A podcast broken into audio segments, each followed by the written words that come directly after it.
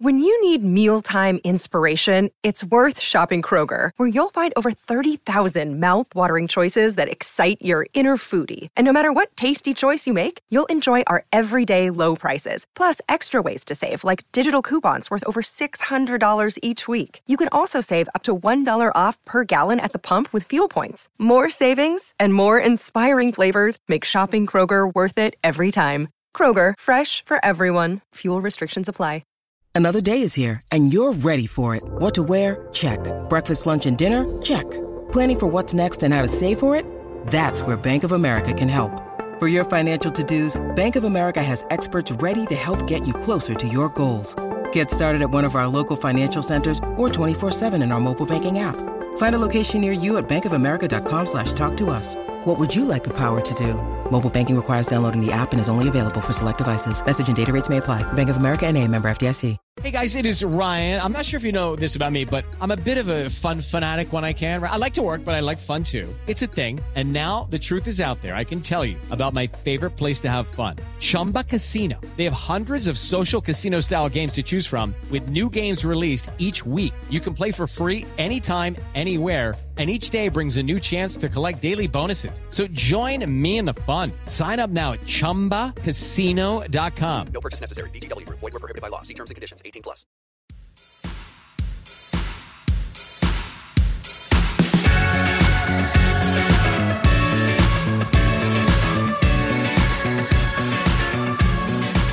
Manchester United are stuttering through the months of February and March, but moved back into the Premier League's top two with a 1 0 home win against West Ham that followed a gutting late draw with AC Milan at home in the Europa League. Welcome back to the Manchester United Weekly Podcast. We're looking back at those two games, plus ahead to the second Milan leg in Italy. And as always, you'll get your regular youth loan and women's roundup.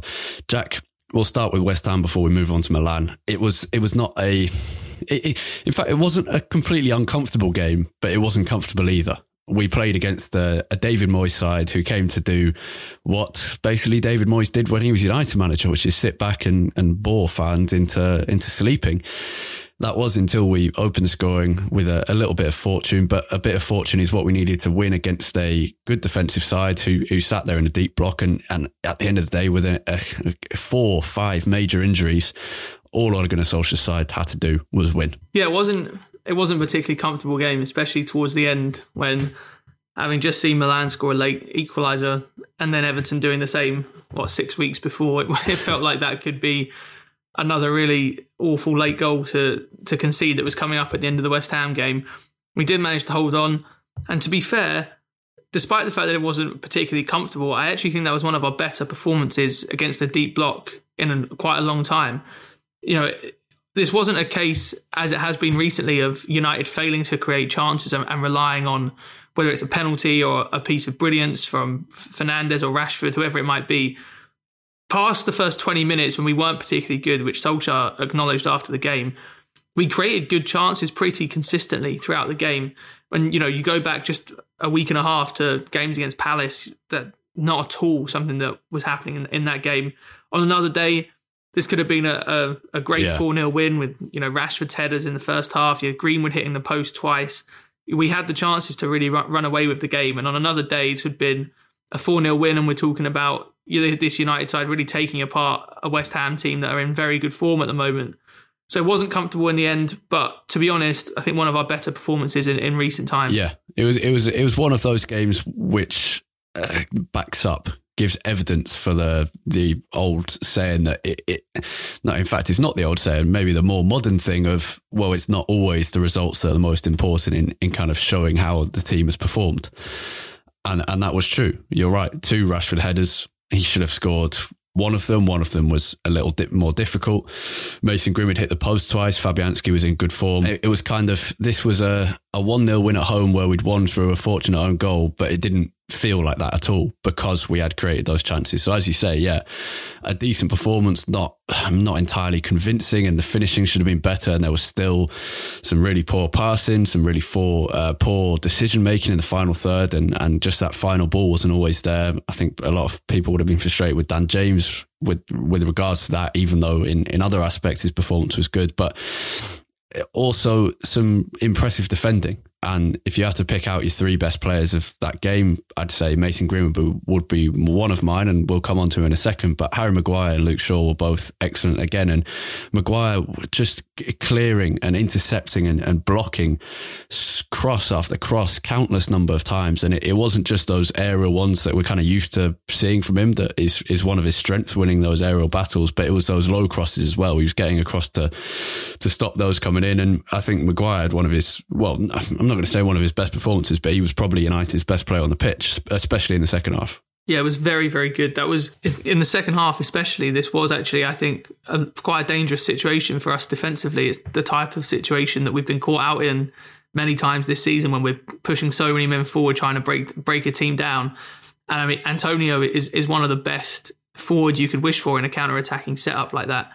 And it did look like that might be a vulnerability for us with Maguire and Lindelof back there against him. But Maguire was excellent all day. I think the biggest thing for me was just how quick Maguire was when West Ham were in their deep block before we scored at snuffing out those counter attacks before they could develop. He, he wasn't trying to back off from Antonio and you know hoping to give himself a head start in a potential foot race. He was staying really tight to Antonio, stopping him from being able to turn in the first place, and it allowed us to start hemming West Ham in, especially towards the end of the second, uh, sorry, towards the end of the first half. Then in the second half, when West Ham started to push more men forward, started to put us under a bit of pressure, it was just everywhere. It felt like the ball was a magnet to, to Harry Maguire, whether it was from headed clearances, from crosses, from low crosses, cutting out passes. He, he was brilliant all day. And Luke Shaw, as well, as you said, carried on his great form. There was a moment towards the end, I think about the 86th or 87th minute, when Shaw was sort of hemmed in the corner. There was like three West Ham players around him. He, he stops on a dime, turns, and then plays a, a neat little ball into Fred to get out of a yeah. really tight situation and, and, set us away and to get out of that little uh, situation. So, I mean, Shaw's form is no surprise at this point. He's been brilliant for the last two or three months. He's, I think, at the moment, probably the best fullback in the country. He's playing brilliantly. But from Maguire, this was, yeah, a, a brilliant, brilliant yeah. performance. Sure, yeah. I remember I, I, was saying I said about halfway through the, the first half, Luke Shaw is is our best attacking player. Now by the end of the game, Greenwood had, had come into it and, and done some really good things, and Bruno was being typically Bruno, kind of a, the occasional frustrating bit, but also some some pieces of, of excellent play. But Shaw just the the consistency in, in his attacking and defensive quality is is enormous. Um, Lindelof played well as well, but but Maguire and Shaw definitely the standouts. I thought it was interesting because we're we're going to be welcoming back Paul Pogba soon, not to the show, but to United's team, and um, this was maybe one of the last times we'll see McTominay Fred kind of having to be played. It, it will be played again out of choice, but for for the next few weeks at least, this might be one of the last times, except perhaps Milan, where it has to be played. And going up against a deep block, that's not the ideal. I don't think any United fan would would pick that out as their first choice midfield. And we we've spoken about how much we've missed Pogba. On the other hand, all throughout the season, there's been signs of improvement from McTominay. Now the goal hasn't gone down as his, and and shouldn't because it, it. I mean, I th- it looked like it kind of clipped him a bit, but it wasn't going on target. But anyway, the improvement is is. I'm not going to say minimal, but just very, uh, just a little, and it, he he's gradually getting the confidence to play those kind of pinged vertical passes more into the feet of attackers. He's getting the confidence to play more of those diagonal passes that switch the play and really open the game up. And and it, it shows not just in the eye test, but statistically as well. I'm not going to read them all out, but uh, someone compiled these on Twitter and his pass completion has improved. The total distance of passes he's making per game is improving. His completion in terms of short passes, medium passes and long passes has all improved.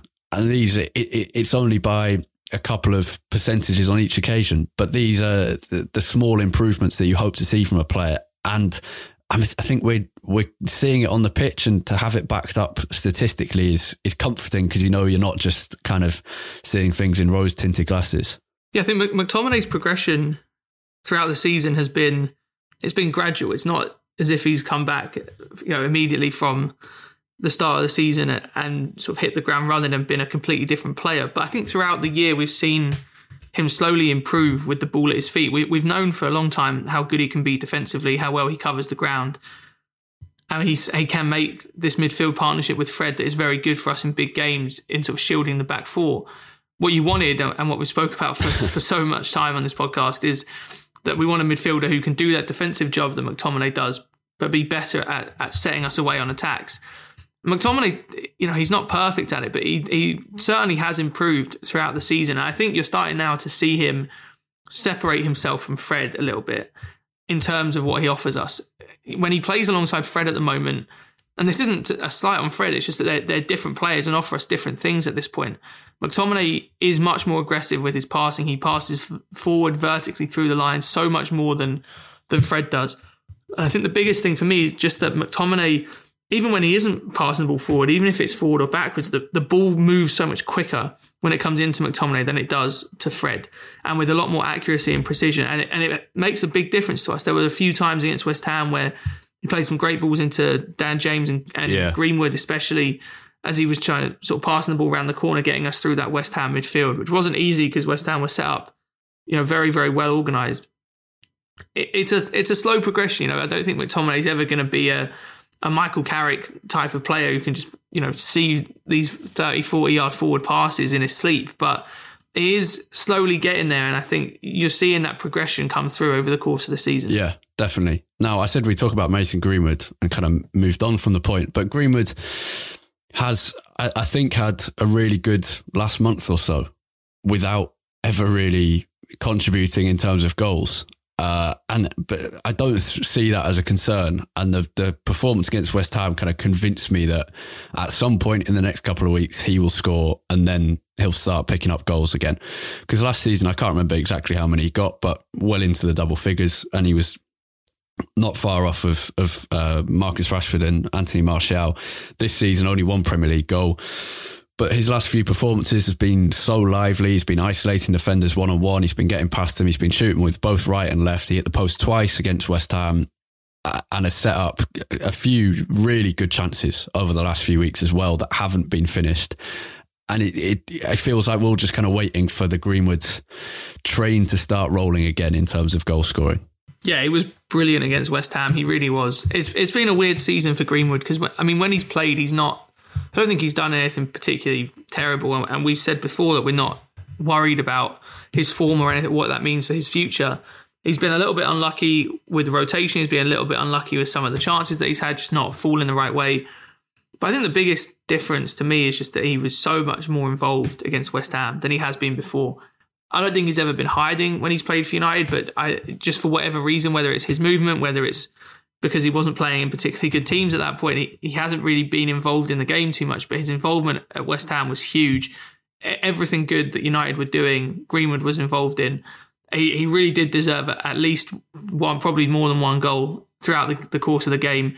And I think you're right that we will see him soon get get that goal that's going to give him the confidence, then go on a great run of form because you can see all the talent that, that is there, and it's everything that we've been excited about for a couple of years now. You know, the ability to, to run at a man, to use both feet, to shift the ball and get your strike away so early. I mean, both the chances that he he hit the post from in the first half and then in the second half, you know, he created those chances very, very well for himself and was unlucky not to score at least one of them. I'm I'm still so excited by what Greenwood has to offer in the future. I think it's just a case of getting him getting getting his confidence up, which hopefully will come with a goal and the sky remains the limit. This is perfectly normal in the course of most young players' careers to have sort of dips in form like this where things aren't going your way, and it's a good learning experience to figure out how you can sort of pull yourself out of that that sort of slump. Yeah, it was it was interesting that Solskjaer didn't use his his subs bench against West Ham. This is a United team who looked tired against Milan, and we're going to talk about Milan very shortly. Um, and but the reality was the only attacking options on the bench were 17 year old Shola Shoretire from the academy and 18 year old January signing Amad Diallo. Um, and and apart from that, we had two goalkeepers, I think four defenders. It, it's just it was a sign of where the injuries have come in this United team and how impactful they've been, and also how how thin or how fragile those notions of squad depth were at United that we spoke about only two months ago. The squad depth at United looked fantastic when Cavani was fully firing, when Martial was his kind of understudy, when Rashford was fully fit and playing well, when Bruno was in great form, and when Dan James was just beginning to find his form again. And we knew that Greenwood would soon find it. Suddenly, when two of those players get injured, and Bruno, and I think importantly, Bruno stops being in, in fantastic form, that's when those notions of squad depth kind of disappear. And you suddenly realise that United have a starting 11 already weakened and, and not much more when it comes to the attack. Obviously, they're, they're massive misses. Um, but yeah, he didn't go to sub bench, and I guess it's a, a way to move on to Amad Diallo. I kind of understood why. It's kind of a week where we should really talk about game management again. We've mentioned it quite a lot. Against AC Milan, it was poor. Those substitutions that Solskjaer made helped Milan back into the game and and prevented United from seeing it out comfortably. I mean, we, we were fortunate to be ahead and we wasted that opportunity to go to Milan with a, a one goal lead. Against West Ham, he clearly trusted his starting 11 to do the job. And I don't kind of, I, I, I don't see anything wrong with that, to be honest. Yeah, it's an unusual way to to deal with a game. I, I mean, I can't remember the last time I, I saw a, a Premier League game where one manager made no subs, substitutes. I completely agree that the the subs against Milan, I think, was completely the wrong way to to see out the game.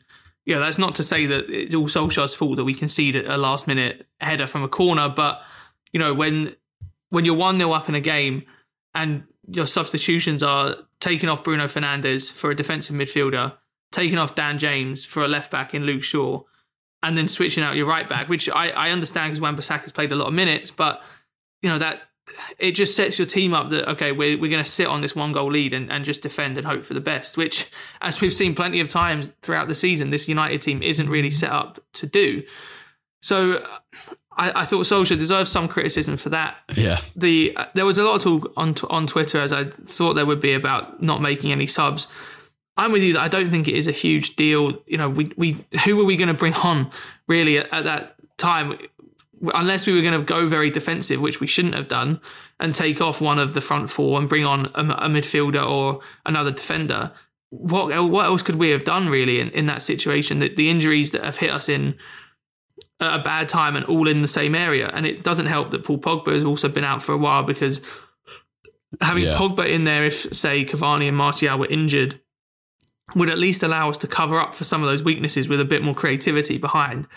But as you said, we've sort of had the the triple storm at, the same time of Fernandes's form dropping off, Martial and Cavani getting injured, and Pogba also being injured at the same time, which does leave us leave us really shortchanged. Yeah. I mean, I'm not I'm not so worried or critical of United's squad depth in light of these injuries. Squad depth is always quite a tenuous thing. You've seen it with squads up and down the country and or in various leagues across Europe that a few injuries in one area of the pitch is going to almost decimate any team around the world, unless you're talking about, you know, maybe Man City as one of the few teams that could actually survive that. Yeah, I, I guess the the expectations have been set differently by City. But I, I, that's not to say that every other club should be like that because no other club really can afford to be like that.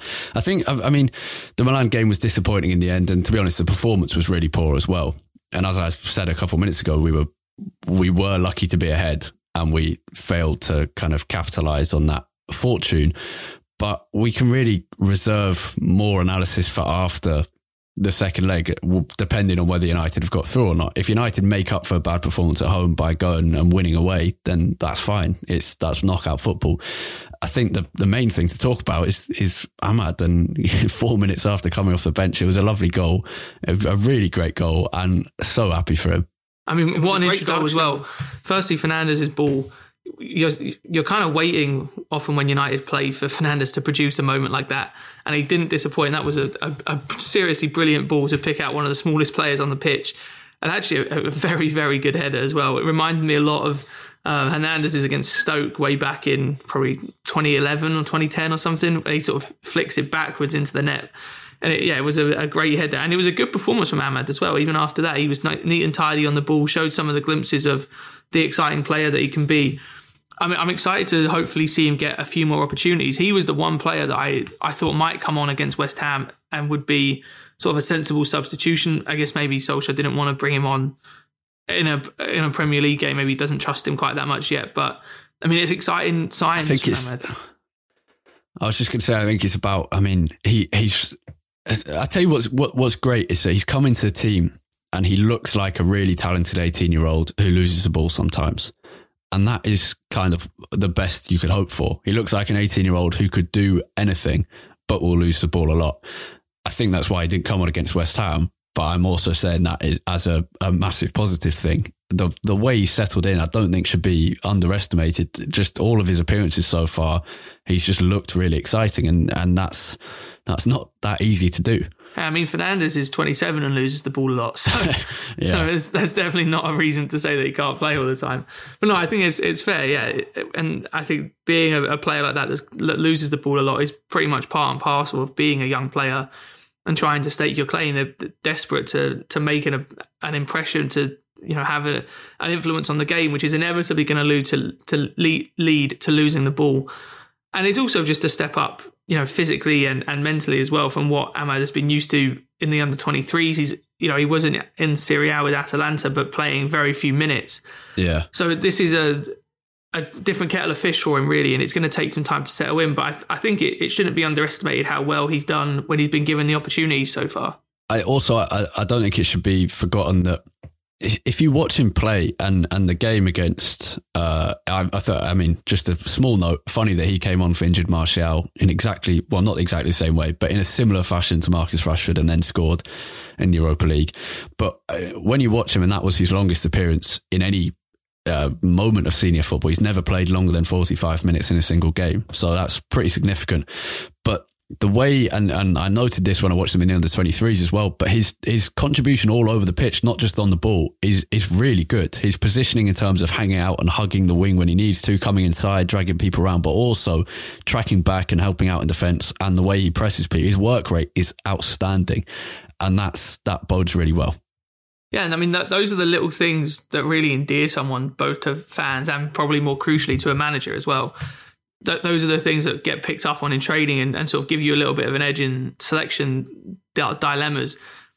I, I think Amad has shown little flashes of what he can do, but in general, I, yeah, his, his positioning, his understanding of how the game is moving and where he needs to be in relation to how the game is moving has been really strong. And I'm excited to see him hopefully get a few more minutes again, it would, it's another reason why it would have been lovely to get a 1 0 win over Milan rather than the, the draw, because it would have allowed you to maybe take a little bit more of a risk with giving Amad some more minutes in the Yeah. second leg, when maybe now we- won't take as much of a risk with our lineup. But I mean, it's really exciting to, to see him come in and, and do so well. But also, he he hasn't he hasn't grabbed the headlines. You know, he's not. Which I and I say that both in a good and bad way. Obviously, Yeah. we want him to be you know, lighting the world on fire and scoring every time he comes on. But in some ways, it's actually good that he's not in the limelight quite so much. There was obviously a lot said about Shola Shoretire, who sort of got his debut at the same time as Amad. This isn't the kind of thing where there's now tons of pressure and so much hype around Amad. He's, I think, has a bit more time, a bit more leeway to kind of settle in and find his feet at United. Yeah. Right. Talking about the second leg, we're going to move on to that after the Youth Load and Women's Roundup. A good week for United's under 18s who progressed in the FA Youth Cup with a comfortable 2 0 win against Salford City at a rainy, windswept Peninsula Stadium. For a full report and analysis of that game, as well as a profile on Isak Hansen-Aarøen, become a patron of the podcast and you get a bonus episode from last week on that subject. United are going to host either Liverpool or Sutton United in the fourth round of the competition. The under 18s followed up that midweek win with a 6 0 rout of Sunderland. Alejandro Garnacho scored twice, as did Noam Emeran. McNeill and Hoogewerf got the other two, but it was probably Hansen Aron who had the best game.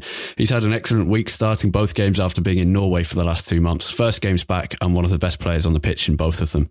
Grimsby Town youth team player Ben Griss looks set for a big move to the Premier League with Manchester United understood to be on the verge of signing him according to local reports this week. The under 23s had a tough game at Lyon Friday afternoon. Captain Will Fish was sent off after five minutes and that left United with a lot of defending to do, but they responded really well. Joe Hugill was leading the attack, holding the ball up well and making good runs and a good first touch as well really made United's job easier. Ethan Galbraith was excellent in both central midfield and centre back, switching between the two on two occasions during the game, and goalkeeper Mate Kovar made five or six brilliant saves as well.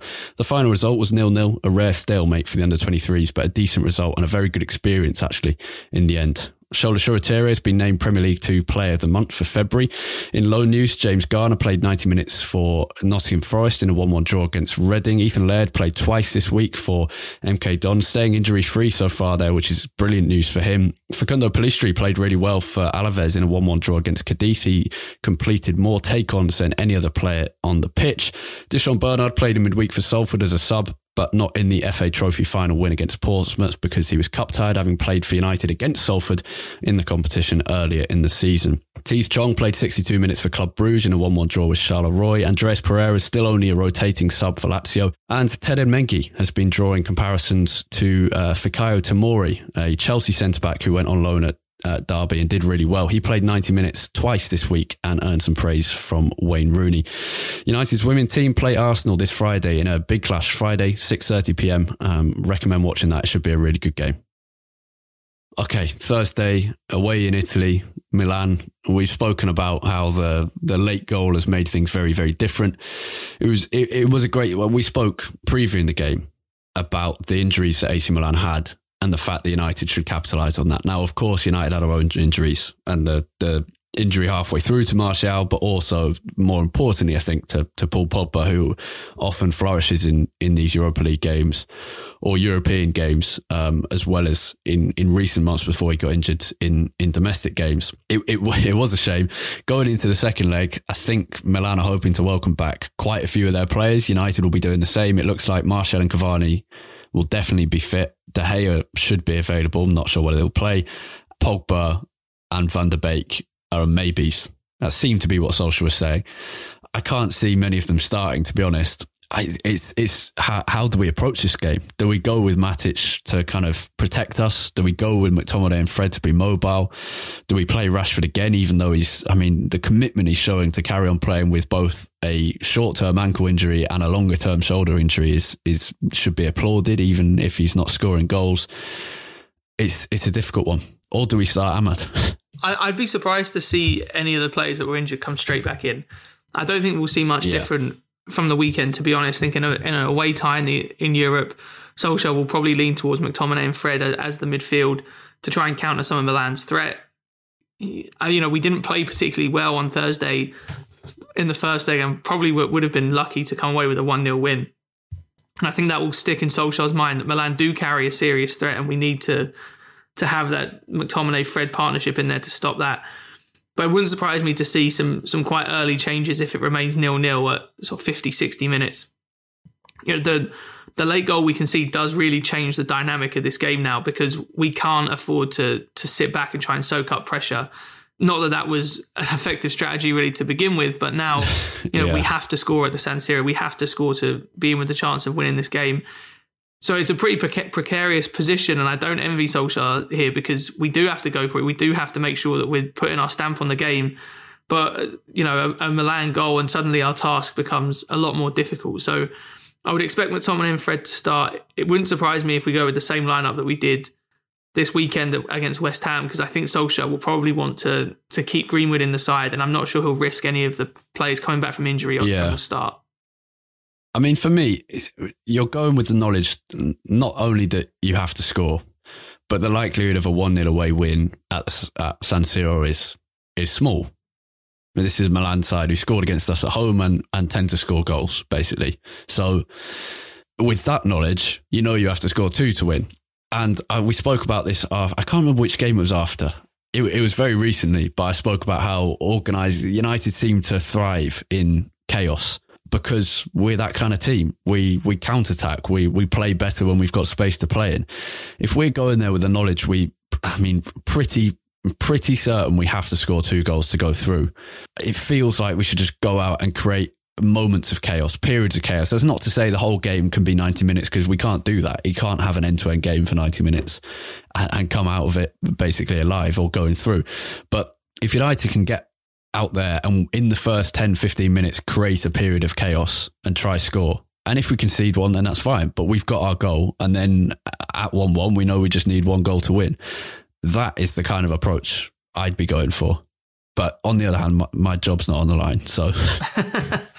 I mean, I, I think it, it makes sense, everything you're saying about, you know, kind of go for it because Milan scoring once doesn't change our our task that much. You know, it just simply means we have to score one more, which you'd back us to score two goals most of the time, especially against a team like Milan who aren't just going to sit back and and hope for the best. I think the the difficulty is just you saw, say for example, against Leipzig away in the Champions League earlier this this season, that if we do try and come out and make a fast start, we are vulnerable at the back, and it's not impossible that we could be two or three nil down after you know 15 Yeah. minutes which I, and I know I know that's an unlikely scenario but it's not completely out of the question I think what you'll end up seeing is probably a pretty cagey first half Yeah. with both teams not wanting to fully show their hand and then the second half becoming a lot more into it with probably a few few substitutes coming on to change the game but I do agree with you that the strength of this team is is our attack. It always has been our attack, and it will be for the foreseeable future. And it makes more sense to to rely on that, create those opportunities and those moments in the game where we do thrive in, as, as you put it, moments of chaos. You know, where we can create those counter attacking situations, where we can create space for ourselves to operate in. It does make sense, but it's such a difficult. It's such a difficult mindset to enter a game Yeah. like this in because there is just such a natural sort of nature to be more risk averse in situations Yeah, like this. yeah. If you're, yeah, you're right. If you ask me what I'm going to predict, it's, it's as you say, a cagey affair. What I would do is, is, or what I would hope for is, is different. I guess maybe if United had a full strength team, it would also be easier to say, right, let's go out there and, and score a few goals straight away and, and sort this out. Unfortunately, that, that isn't the case. We can't. It, it, say we're starting with Martial, Rashford, Cavani, Pogba, Bruno, and Matic. Then suddenly you're thinking, all right, yeah, let's go and assert ourselves. But with a tired and rotated team, an injury hit team, that's much more difficult. Very quickly, do you think we're going through? Yes. Yeah, I'll go, I'll go yes as well. I'm I'm confident this United team get to semi-finals and that's where we go out. Not not at this stage of the competition. um, well, I'm gonna go. I'll go for a, a, three-one win. That's actually a lot more nervous than an actual than a three-one scoreline. right, yeah, the kind where we get a, a late third goal, having been nervously hanging on it. yeah. I'm thinking Yeah. like Everton in the FA Cup kind of, uh, kind of yeah, Right, late goal yeah. situation. I, yeah, we'd all take that. Um, after Milan is, Leicester in the FA Cup quarter final. I say we go out in semi finals. That will be a very difficult game. Um, we'll be previewing that in a Patreon special bonus episode after the Milan game. Leicester will be difficult. There's no doubt about that. But for now, sight set on Milan, and then we can think about Leicester. Thank you very much for listening, everyone. Uh, for more from us throughout the week, you can find Jack on Twitter at At UTD Tait T A I T. and me at Harry Robinson 64 and the podcast itself at UTD Weekly Pod. That's POD. And if you go there, you'll find out information about how to become a patron and get that bonus episode on Thursday and also get the uh, bonus Q&A that we're about to record where we'll talk about Pogba and finishing in the top four. But for now, have a great week. Enjoy Thursday night. Goodbye.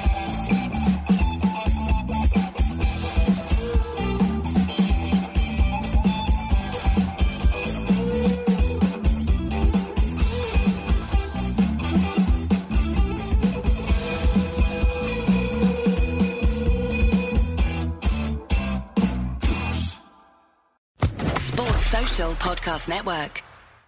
Judy was boring. Hello. Then Judy discovered ChumbaCasino.com. It's my little escape. Now Judy's the life of the party. Oh, baby, Mama's bringing home the bacon. Whoa, take it easy, Judy. The Chumba life is for everybody. So go to ChumbaCasino.com and play over 100 casino style games. Join today and play for free for your chance to redeem some serious prizes.